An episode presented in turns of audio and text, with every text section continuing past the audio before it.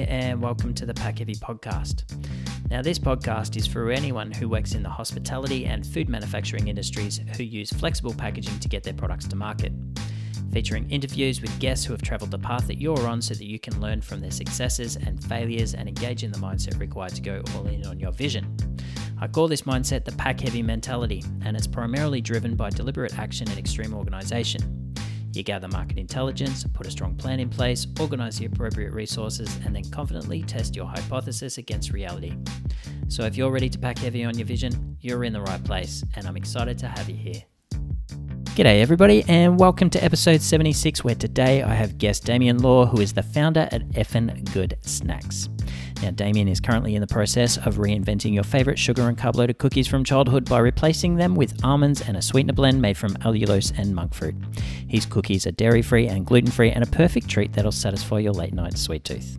Now, this is an episode for anyone out there looking to hit the ground running with a growing mailing list and audience on TikTok, some sales in the bank, and a big buzz around your launch into the marketplace. So get out your pen and paper. I really think that Damien is executing on a textbook pre launch strategy here, and I can guarantee that there'll be something that you'll all be able to take away and put right into play within your own business. But before we get stuck into the episode, if any of you have any feedback or questions from today's episode, I would love to hear from you. Feel free to chime into the conversation on LinkedIn and Instagram, or feel free to shoot me an email. Enjoy. Damien, welcome to the show. Thanks for having me, man. I'm excited to be here. No worries, mate. Um, I came across you a couple of weeks ago on LinkedIn. It's very recent that I've started following you uh, because I had Jared Klingerman uh, from One and Up Butters uh, mention your name on an episode, and he was talking about your pre-launch strategy. So I thought I'd reach out and uh, and get you on, and here we are. Yep. Yeah. Jared uh, reached out to me after he had a fun time on the pod. So uh, happy to be here. Yeah. Excited cool, to chat, go into everything. It'll be great. Yeah. And I guess the premise of um, the conversation that I'd love to have with you today really is around your pre launch strategy with Effin Good Snacks. Um, it's a business that it looks like you got off the ground pretty recently. And I'd love to sort of dig into that and sort of where the idea came from and where you currently are and where you plan on going. But yeah, definitely want to talk to you about your success that you've seen on TikTok, uh, your pre launch yep. strategy and pre sales. And also um, the fact that you're using a co-packer down in the States as well. So a lot to discuss, mate. Yeah, yeah, a lot to dive in. Awesome. so I was reading it. on LinkedIn that uh, you were born and raised in Hong Kong. So I was actually born in uh, Vancouver. Oh, which, sorry. Which is where I'm. Right, right, yeah, right. Which is yep. where I'm at right now, and then cool. um, have a bunch of family in Hong Kong. So yep.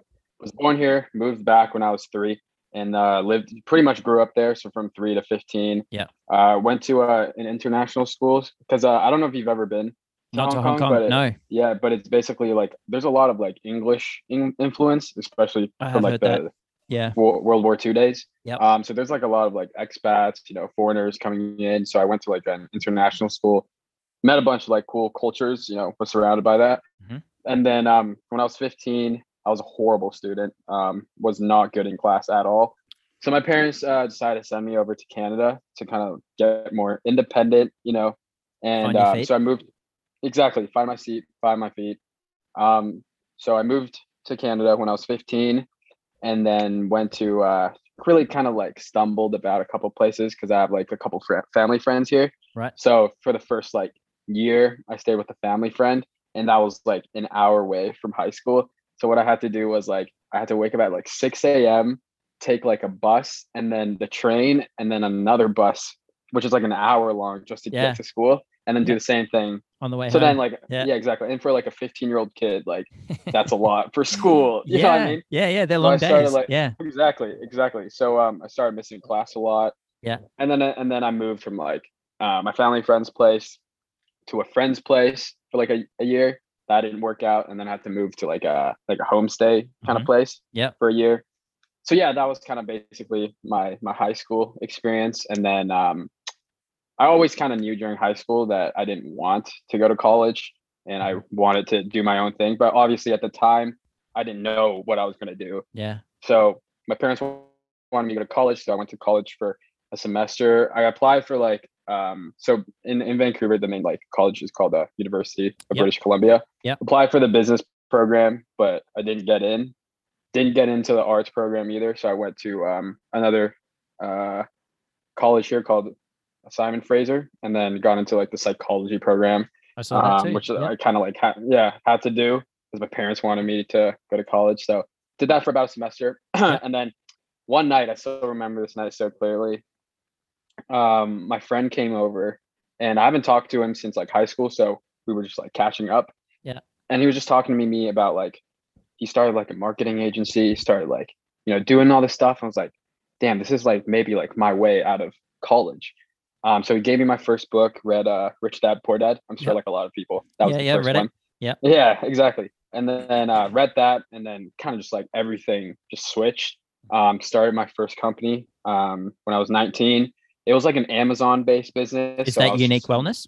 Unique Wellness. Yeah, Yep. you did your research, I did, mate. Yeah. yeah. So uh, I started that um, when I was 19. Did it for about a year. It was just really a good experience for me to kind of get my feet wet with like starting a business, doing Yeah. like marketing, all this kind of stuff, supply chain. Mhm. So yeah, did that for about a year, and like I think like during that year, my girlfriend can like attest to this, but I was like the most burnt out, most unhappy place I've ever been. And Mhm. we were making like decent money too for like we're making like 10, 20 grand a month, which for like a 19 year old kid Yeah, it's huge. a money. lot of it's Yeah. a lot of money. Yeah. Um so I thought like the money would make me happy, but it didn't. Mhm. And I was just like, why what what's going on? Mm. So I just, you know, after doing some like thinking, I just realized like it's not something I'm passionate about and it's not something I see myself doing for the next five to 10 years. Yeah.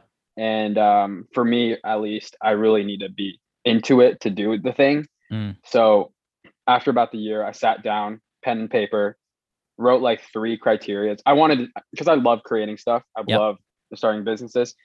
So I knew I wanted to start a new business, like keep keep maybe the the unique wellness on on autopilot, but Mhm. start um a new thing that I can be proud of. I can tell all my friends and family about. Yeah.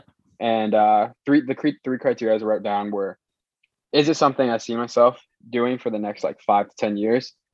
Is it a problem I struggle with myself? Mhm. Is it a problem a lot of people um, struggle with too? Yeah. So it was just like noticing day to day life, like what pisses me off, what annoys me, what problems do I have, just kind of writing it down on the checklist, Mhm. and then just going back to those three. Does do I see myself doing this for five years? Nope. Okay, cross. See you later. exactly. And then um, just kind of go down the list until like one night. Um, ever since starting my business, I've been like trying to be super healthy. Mhm. So like health, um, food, what diet, you know, working out, sleep. And so I was pretty health conscious at that point in my life. And um, I eat pretty healthy, but no matter like how healthy I eat, I love junk food at night. I don't know what it is, but I just love cookies. Mhm. Um, so late one night, was binging a bunch of like Chips Ahoy's. So I wanted to find a healthier option. Started baking in my kitchen, um, different like keto, low sugar alternative, but realized like I got way too lazy. Um, so I feel like that's a theme that keeps coming up. I'm just a, I'm just a lazy guy. And a bunch of like healthy cookies on the the market or like crunchy, and I really wanted like a soft baked one. Yep. and the more I kind of looked into it, the more I realized there was not a single brand kind of targeting the late night snacking category, the, the night snacking category. Mhm. And um, you know, everyone knows that eating at night isn't good for you and it has a bad rep. So what I what we really want to do with effing good snacks is to change that narrative and um, reimagine the most popular late night junk foods, starting with cookies. I don't know if I have a pack right there. I'll just show you. It's beautiful Um, packaging, by the way. Thank you, man. Yeah. So these are the cookies. Yep. Um, so yeah, we really want to reimagine the most popular late night junk foods. And so yeah, these are low sugar, low carb, and we put um, functional ingredients in them that could help you promote better sleep. So yeah, that's kind of my life story in like two minutes. Dude, you've done a lot. And you just had your 22nd birthday the other day. So happy birthday. Thank you, man. I appreciate it. Yeah, man. Yeah. I'm getting old. I'm getting old. I remember being 22 and feeling the same way, but mate, you were in the prime of your life. It's exciting. yeah. Yeah.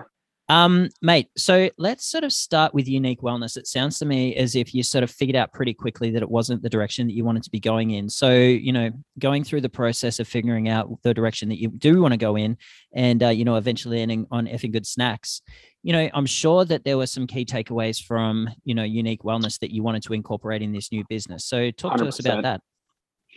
Yeah, so I started Unique Wellness because I live in Vancouver. It's a very like healthy yoga city. Bunch of like yoga. If you go on like Amazon, a uh, bunch of products on there are very ugly, very plain. So we wanted to make like beautiful yoga accessories. So got that going. Um, I think since we created like a, a great product that's really different from mm. what is out there, um, mm-hmm. um, especially on Amazon, um, it, it hit off pretty fast. And so going into it, I had no business experience, no business background. Mm. I loved like learning more about it, but I had no experience going into it. Yeah. So it was, it was really going into it, throwing you know shit at the wall and seeing what sticks. Mm-hmm. And so that's that's kind of been like my approach with everything, just kind of trying new things quickly yep. and failing fast. Yeah. Um. So I remember, you know, talking to manufacturers. I don't know they were talking to me about like you know FOB or like mm-hmm. all these different terms. I was MOQs, like, what the hell is yep. it? MOQs. Yep. I was like, what the hell is that? So just kind of like learning like step yeah. by step what the whole process looked like. Yeah. From developing the product to manufacturing to shipping to you know warehousing to marketing to all of these all these different categories. Um, that's part of the ecosystem of the business. Yeah. I just kind of learned that yeah. in, a, in like a very short period of time. Yeah. And and I think like for anyone just like starting out, um, there's a lot of like analysis paralysis, right? You feel like yeah. you need more information than you need to get started. Mm-hmm. And that mm-hmm. was definitely like the case with me. Um, I was just like researching a bunch of different stuff instead of actually doing the thing mm. and seeing if it works. And so that would be like a big um, tip, uh, something I've learned a lot about, and just like trying things out, seeing what works. If it doesn't work, scrap it and then try new things and mm-hmm. just really learning to pivot quick. Um, so those are kind of like the biggest lessons I've learned from yeah wellness. Got yeah. bring and, it over. You know, um, like e-commerce is a beast of its own, right? So whether you're plugging into a platform like um, Amazon and you've got your own back end and you know your own uh, relationships with manufacturers that are dropping you know drop shipping directly to the fulfillment centers of amazon whether you're developing your own business like you are right now there are definitely some similarities so it all sort of starts with market research, in my opinion. So at what point did you get out there and you know reach out to the world and go, is this an opportunity that I can validate and that I want to put all of my efforts into? Yeah. So when I first came up with with uh, the with effing good snacks, I, when I thought of the idea, when when you come up with like an idea and you just like know it's the right idea for you, you just have like a gut feeling about it. So I just knew right away it was like something that I'm gonna do for the mm-hmm. next five to ten years or however long it's gonna being yep. worked for. Yeah.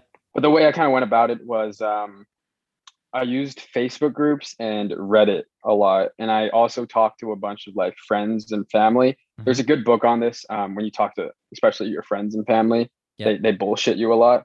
So there's a good book on this called The Mom Test, mm-hmm. where it kind of tells you like how you should be asking the questions, whether it's something that you know people would actually use um, so besides that, I also used uh, Reddit groups and yep. Facebook groups. So for me, my target customer is basically someone you know low sugar or keto or you know um, diabetics.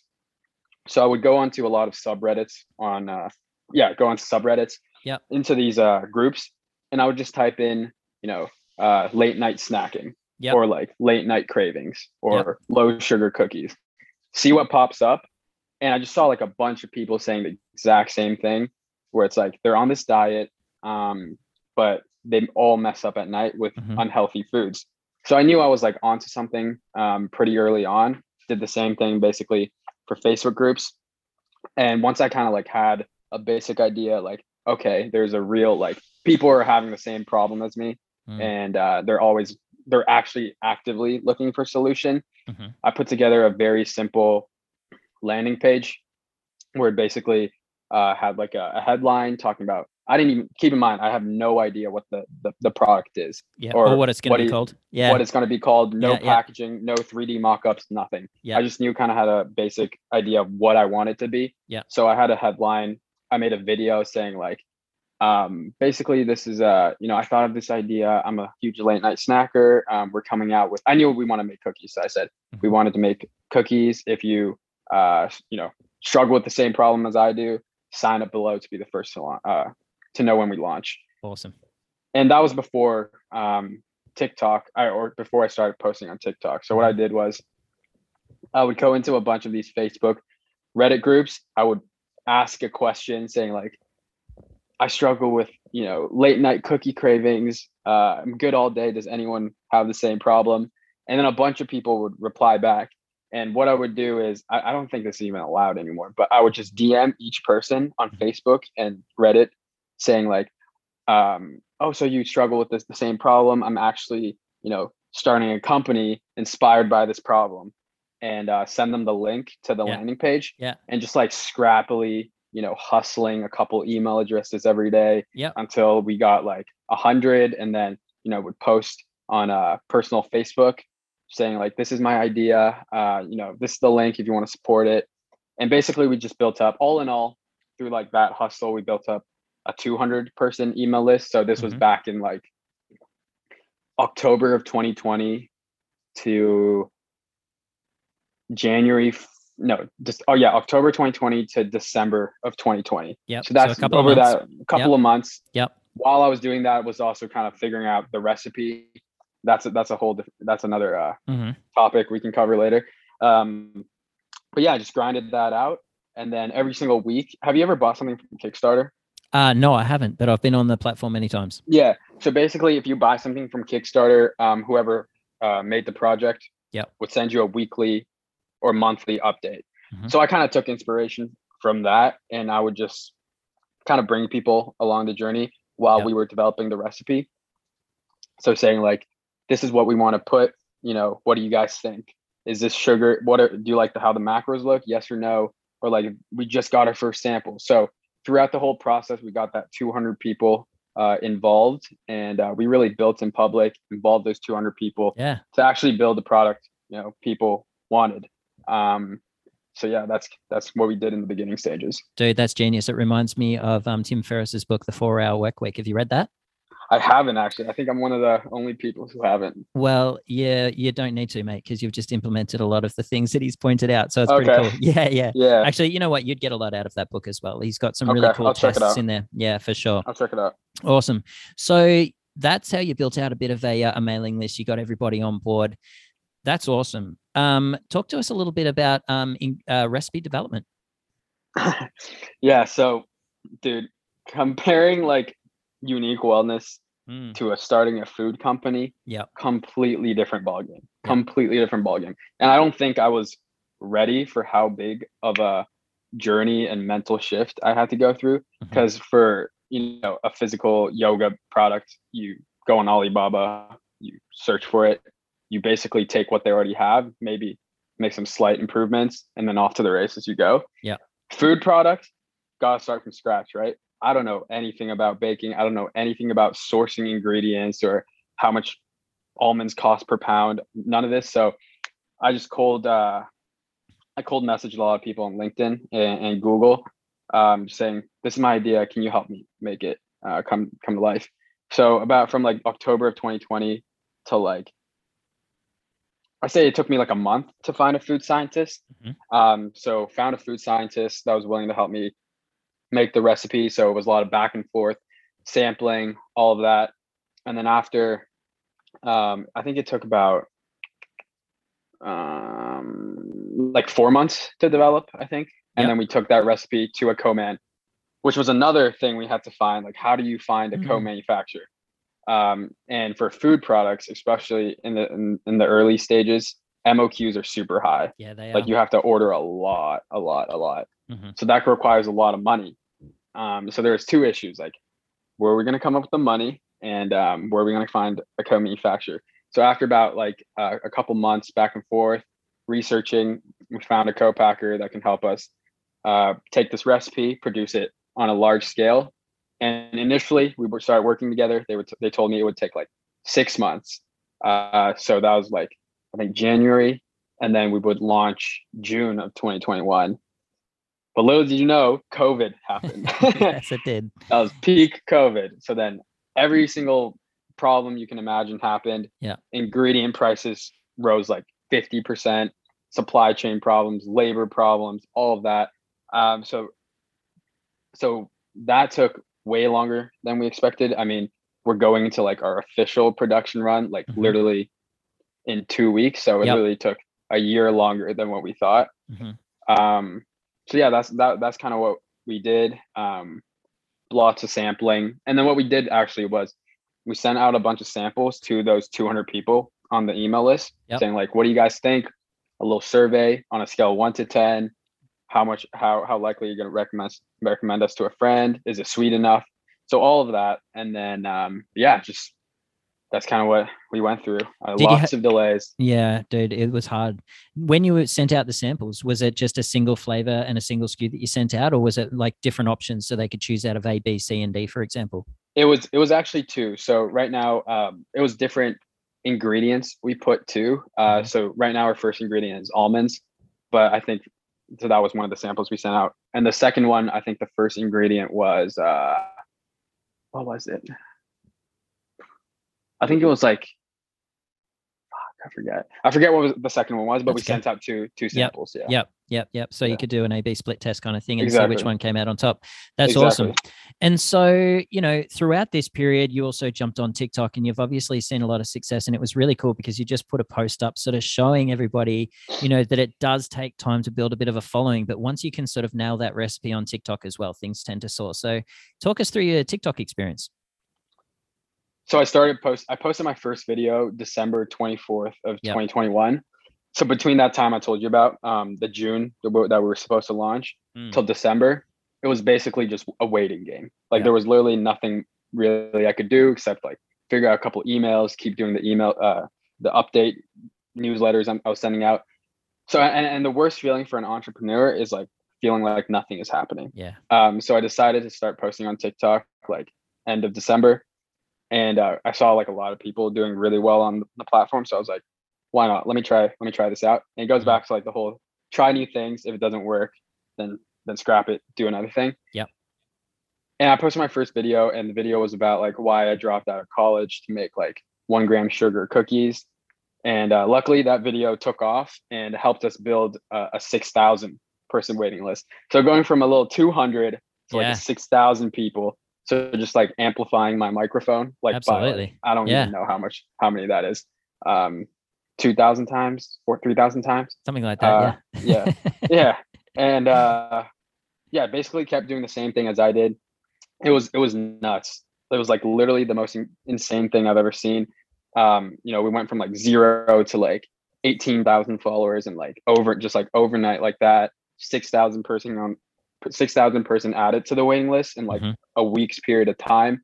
And so I during that time I saw like an article that said like the longer you keep someone on a waiting list, the more likely they're to forget and actually not convert when you do officially launch. Yeah. So we made this decision to launch pre-orders on January the 27th. So literally like three weeks after that viral video hit, and we built up that like momentum um, and that list.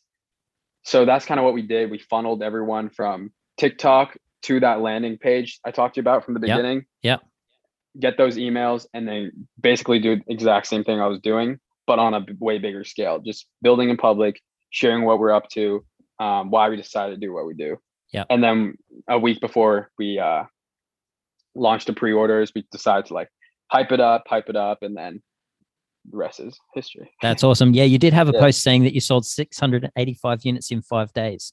So Yeah, that's insane. Was that when you just launched the pre-sale? just the pre-sale. Dude, You want you want me to talk talk about that? absolutely. Yeah, Yeah. definitely. Yeah. So the week leading before the pre-sale, um, have you read the book Launch by No. Jeff Walker? No, I haven't. Great, great book on how to like launch something. So I basically not steal, but took inspiration from like a lot of concepts from that book. Yep. Um, so a week before leading up to the launch, I started saying, "Hey, um, we're gonna launch our pre-orders on January the 27th, um, and during that time, we're actually gonna produce 20% of our entire um, batch of inventory. So Yep. our MOQ was 4,000, and um, 20%, so that's 800. So we had like real scarcity built in. So the first 800 people or 800 units sold will get shipped out like a month and a half before anyone else gets their pre-order.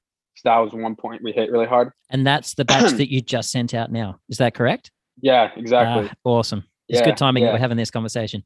I know, right? It was like just after everything Yeah, was said and yeah. done. And then the second point was um I put I had a Shopify site and then you can put like a password protect Yeah. So the password, so anyone that was going onto the website either just saw that page where you can enter your email, you know, but they can't enter the website. Yeah. So I said like on January the 27th at exactly 8:50 a.m. we're going to send out an email with the password.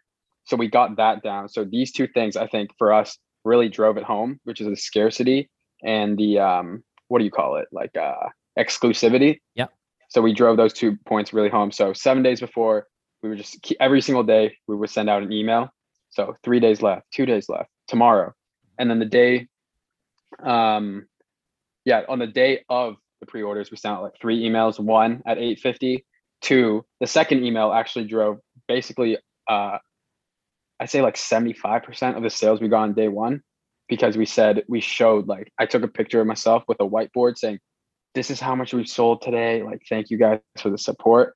And so people s- saw that there was actually like momentum going in. Yeah. Um, there was social proof. People were actually buying. Mhm. And I think like a a good point, and I, I don't know who I heard this from. Someone said, if you're driving down on, on a hill on in your car and you saw someone parked and their car was broken down, you wouldn't get out and help them. You just keep driving. But if you saw someone, you know, pushing their car up the hill, trying to make it work, you would be more likely to get out of the car and help them. So I think that was a lot of uh, the principle behind like why um, building in public, documenting the journey really worked out for us.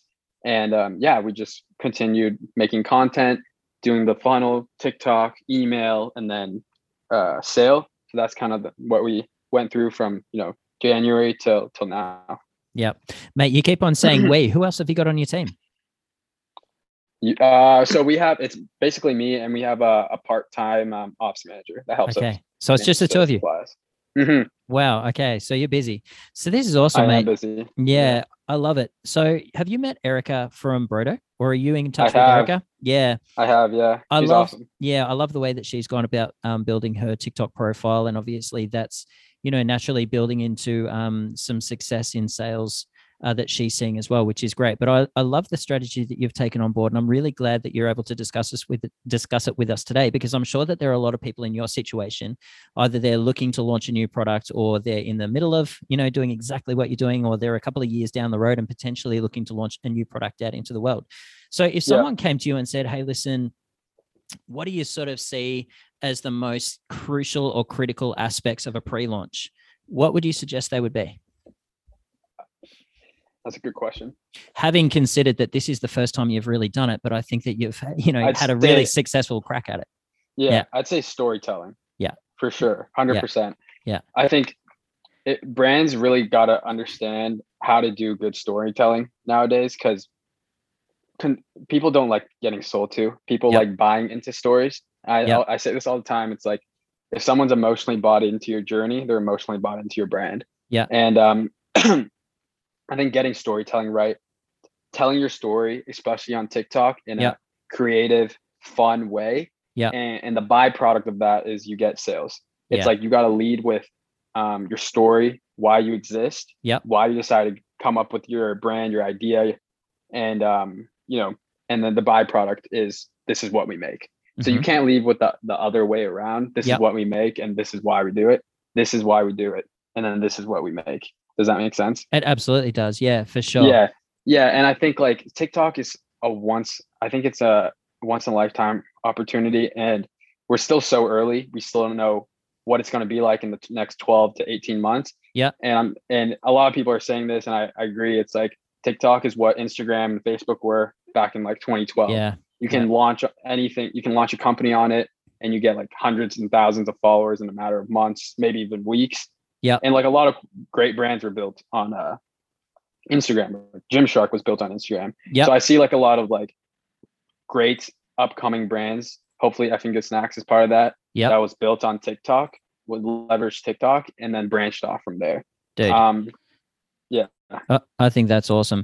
I think another key component that I'm interested in discussing with you is, um, you know, obviously you're using a co-packer. They're down in the states. When mhm. you were sort of considering who you were going to go with, obviously, you know, you may have been a little bit limited because of this, you know, the initial batch size that you were looking for, and you know, certain criteria that you were um, that you had in the product, which may have um, limited you to a certain um, amount or you know, only a certain um, you know array of co-packers but tell us a little bit about sort of you know getting out discussing um, you know your project with co-packers and how you eventually landed on who you did Yeah, so the original plan was to actually. So right now we can't actually sell in Canada, even Oh, though right. I'm in, in Canada. okay But the original plan was to to be in Canada yeah and then the U.S. Yeah. So, but when we were developing the recipe, I worked with a food scientist based in in the states, got ya and I didn't know anything about you know food regulations. I didn't know there were different rules in Canada and the U.S. even packaging So- regulations yeah Yeah, exactly. I Yeah. didn't know you had to like put French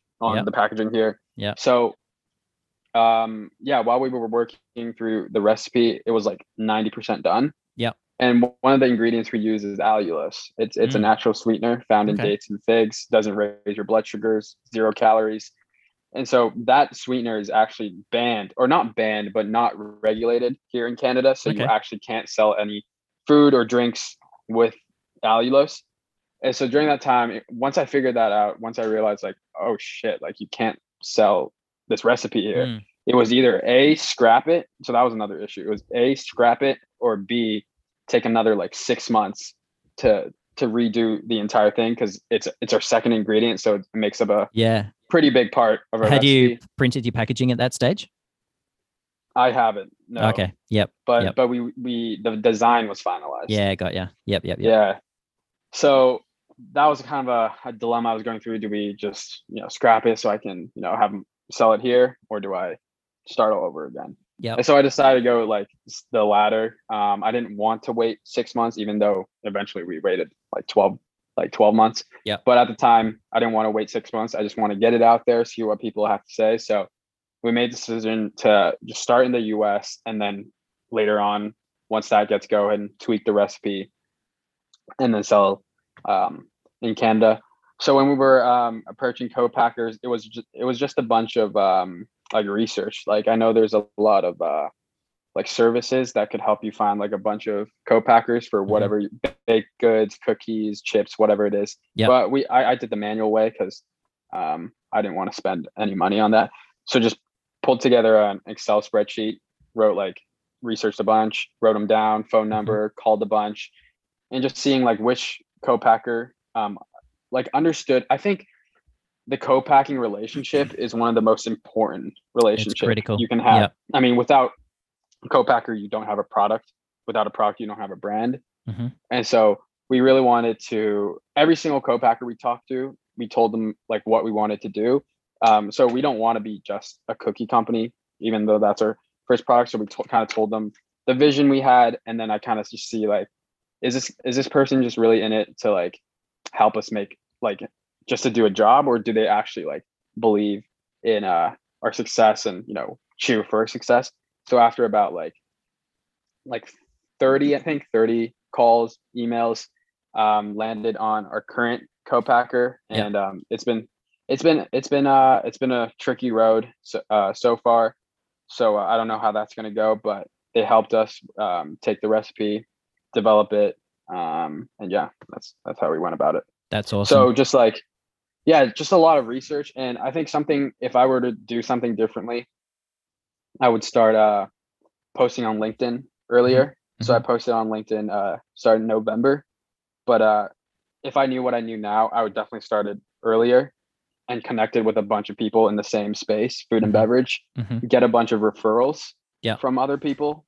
And um, that would have cut my time from like two to three months to like maybe even a month Mm. and um yeah I notice you do post on LinkedIn quite a lot and you ask a lot of really great questions. And the great thing about the network that we're all a part of on LinkedIn is that people are so giving of their time and, you know, willing to 100%. share. It's been awesome, mate. I noticed Yeah. the one, you know, you threw out a question of whether you should go to LA or Austin. And, you know, just a simple question like that and getting a lot of input is really valuable. yeah 100% i had, I had a, like a bunch of people reach out to me you know saying like this is why like austin is better than la Yeah. or like la Yeah, is better than austin and this is why the community is better here. There's a lot more opportunity. So like really just like putting yourself immersing yourself in the space and Yeah. you know there's i think there's like a taboo like image that like the e-com space are a bunch of like douchebags and like you know lamborghinis and all that. But like the food space is like the food the, the food and beverage cpg space is one of the most like supportive. Everyone to wants earth. to like Yeah. down to earth, no no ego, humble. Yeah. Everyone wants to like lift each other up because like if one person wins, everyone wins, Yeah. and um, it's just one of the most amazing community I've you know ever seen. Like everyone is willing to help out. Everyone's willing to lend you five minutes to ask a question. So It is um, awesome, definitely it? definitely highly recommend just like sharing your your thoughts, your input on Yeah. on LinkedIn. Yep. You know, um, uh, the CHFA was only a couple of weeks ago, and actually being in a room with everybody again, and hugs, and you know, handshakes, and getting Finally. amongst it, it was awesome, mate. Like, yeah, being a part of that community, but actually a face-to-face interaction rather than being on LinkedIn Yeah. was great. But you know, you mentioned like how accessible people are. You've got people like Mike Fata and Suzie Yorke who are just the most successful entrepreneurs in their sort of specific channels who are so giving of their time. You know, they're building their own sort of brand around their name, but you know, they're they're so willing to share with people who are just, you know, getting off the ground. It's awesome. Exactly. Exactly. Twitter is also a, a pretty good spot if you want to learn more about like marketing. Uh, Yeah. Twitter's been super helpful. There's a bunch of like stuff you can read and like learn about and people you can like connect with. And I think it also goes back to the point of uh, if you see someone pushing a car up, you're willing more to, to Mhm. help out. Yeah. If you, I think that's something um, I really want to do from the get go is just like showing that there's progress Mm. showing that there's momentum and um, in turns like people are willing to help out because people like seeing other people doing cool shit Yeah, no, they do. yeah Um, is your what's your plan for this business? Are you going to keep it online like an e-commerce business, or are you going to take it eventually onto the retail shelf, or what are your thoughts? Yeah so right now we're just um, fully d2c Yep. but um, we, we're still technically in pre-launch mode we haven't officially Yeah. launched yet um, we're producing our official production run in the next two weeks Mhm. so all said and done we're probably going to launch in about like a month a month and a half max and the plan is to to be on amazon um, so for a food company i think you really have to be omni-channel nowadays Yeah. to be to be successful and to be to be proud of to be respected and so um, we got the d2c side um, we're going to hit the the amazon side really hard once we officially launch Which is something you've And- done before, which is awesome. which is which is something I've done Yep, before. So I've yep. got some uh, experience in, in that world.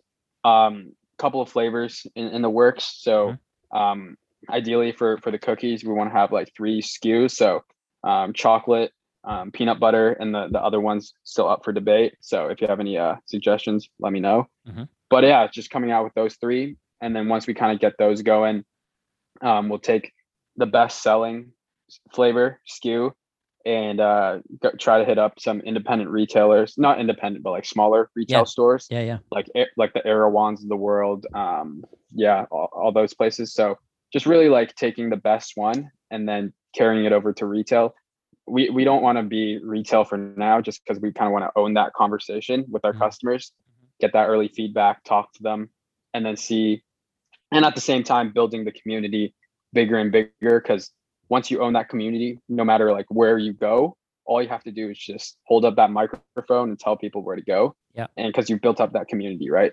So the whole plan is to, to be online for now and then once we kind of establish d2c amazon then then we're going to hit retail and then um, testing new different uh, product categories and different verticals. Hmm Mate, um, talk to us a little bit about your pricing model and how you landed where you did.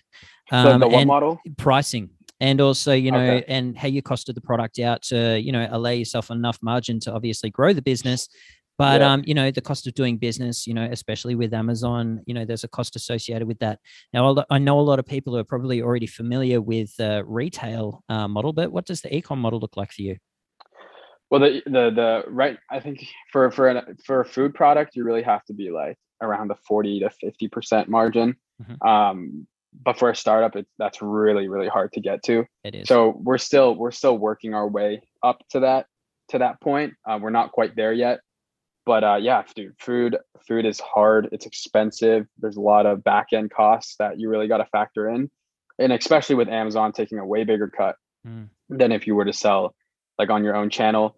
And that's why I think we stayed super scrappy. We stayed super lean, uh, especially during right now TikTok, organic TikToks, LinkedIn, uh, you know, personal network, all of those three. We we spend no um, money on advertising so and your far. mailing list. Yeah.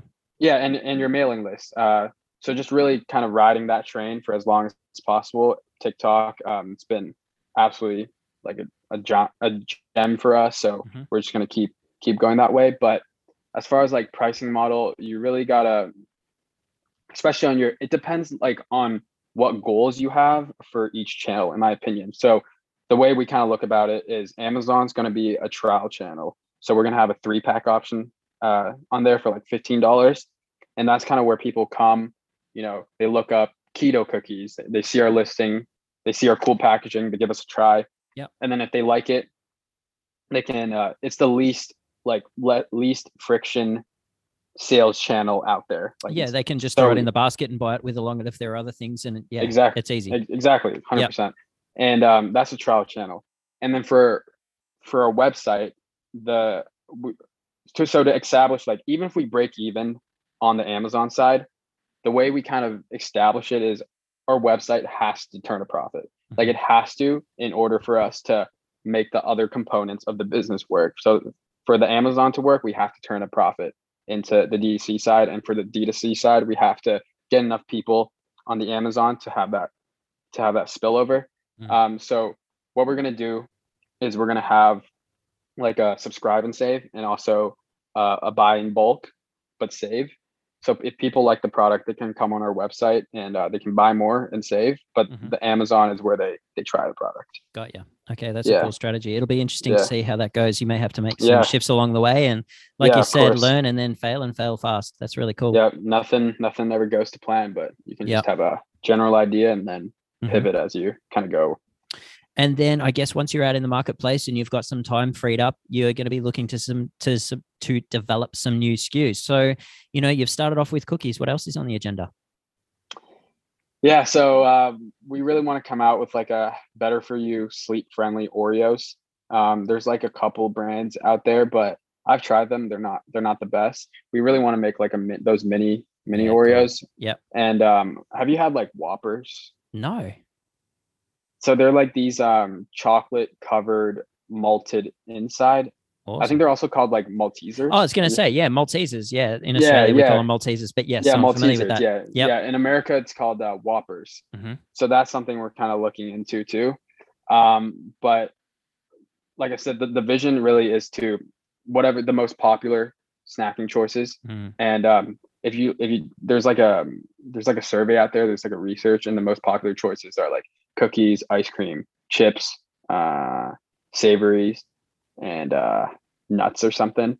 So whatever the most you know popular, most unhealthy, and the way we kind of look at like product development is like what do people know and love? Like what's nostalgic for people, and what do people really want to eat like late at night? And um, I think it's a lot easier to to sell and market something when it's something people already familiar with. Absolutely. Everyone knows what cookies are. Everyone has an experience eating cookies. Every uh, I think a lot of people have an experience eating cookies at night and knowing like there's a bunch of sugar. You know, people care about how they sleep. You can't help but feel guilty. There's no way of getting around it. exactly and and like you Yeah. don't want to eat something and it ruin your sleep so Yeah. that's kind of what we want to do we want to be like the brand that when you come home you have you have a long day you put on some tv you relax. We kind of want to be that brand that brings that feeling back. It's like the mm-hmm. comforting and the unwinding. So whatever products we come out with next has to has to hit that point. That's cool. And I guess Yeah. you'll be sort of not limited, but you'll have to sort of select a, a co-packer or a manufacturer, you know, around their capabilities as well, which will be interesting. yeah. Yeah. It's gonna be a it's gonna be it'll, it'll be fun to see how it plays out Definitely. Mate, um, I've got a couple more questions for you. okay So have there been any particular challenges that have been memorable in the pre-launch development of EGS? the the most I, the biggest one that comes uh, through my mind is obviously the delays. Yeah. So that was a very very hard time, especially when you're a startup. You just want to get get the thing out there, but when it's like, you know, your your manufacturer tells you it's going to be ready in two months. That two months hit, something hits the fan, and then you have to wait another four months. Yeah. So that was a that was a process that, you know, it was it was very hard to to deal with, but it was like a, a process that I had to go through in order Yeah. to know like, okay, this is not gonna be what I thought it would be. So I'd had to like sit sit up straight and really just you know figure out what to do during that point. Mhm. And so navigating through those delays and challenges would be what I say like is the most memorable, but but it had the most like teaching moments for me. Mm, that's cool. Yeah. If you had the opportunity to go back a year with the knowledge that you have right now and offer yourself some business advice, what would you say? That's a good question. Um, I would say everything takes longer than what you expect. Believe in yourself more than other people believe in you, and um, don't compare your day one to someone else's day 100. That's important to remember, isn't it? Because you can jump on Yeah. LinkedIn and see everybody's success and feel really small at times. Hey, yeah, yeah. So for like point number point number two, which is uh, what was point number two? What did I say? believe in yourself. uh yeah believe in yourself more than what other people believe in you Yeah. You- you're gonna have like a lot of like shit uh thrown at you you're gonna someone told me this uh the other day like starting a business is like getting punched in the face like every waking moment until you go to bed and it's- it- all you're doing it's- is fighting fires. Yeah. Uh, yeah, Yeah. exactly. Especially when you're just in the beginning stages. So Yeah. I say even like with all the the hurdles, you know, people don't quite understand what you're going through, but you have to believe in yourself, believe in your idea more than anyone else, not your like advisors, investors, friends, family. No one can believe in the idea more than you.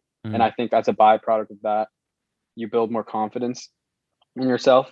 And by building more confidence in yourself, you you're more willing to do the things when it gets tough. Yeah. And um, for for number three, which is don't compare your day one to day 100. It's like yeah, when you pop on LinkedIn, you pop on social, you see a- Mhm. a lot of people. You know, this person raised X amount of money in like 12 months, or like I we sold like a million in a month. Yeah. And it's like really, it, it's it's a comparison game you It play in your head. Yeah. and when you compare yourself to other people it's not like yeah when you compare yourself to other people you kind of freeze. Like it's like oh shit. Like okay. Like what do i do now? And i think everyone's guilty of this. It's like in our human nature. And i definitely go through this on like a day to day to day to day Mm. basis. And i think the most important thing is when you feel like judgment or like comparison from yourself to other people is like just don't don't don't judge yourself but just keep like ham putting the foot on the gas little by little and just uh, keep going at it. Um it's a it's a hard it's a hard kind of wave to to surf through. And um i'd say that that is probably the hardest thing that i've personally had to to work through as an entrepreneur. Dude, that's great advice. Yeah If we were to fast forward a year from now and you could say to me that you have had your best year ever, what is it that you would have accomplished? Damn, man, you're on a roll. That's a good question. Um, the, the goal for effing good is to we want to hit um, a million dollar run rate in in our first year. We Mhm. want to come out with a couple flavors I told you about. Yep. Uh, start development for our second product, um, and uh, be in a couple couple stores.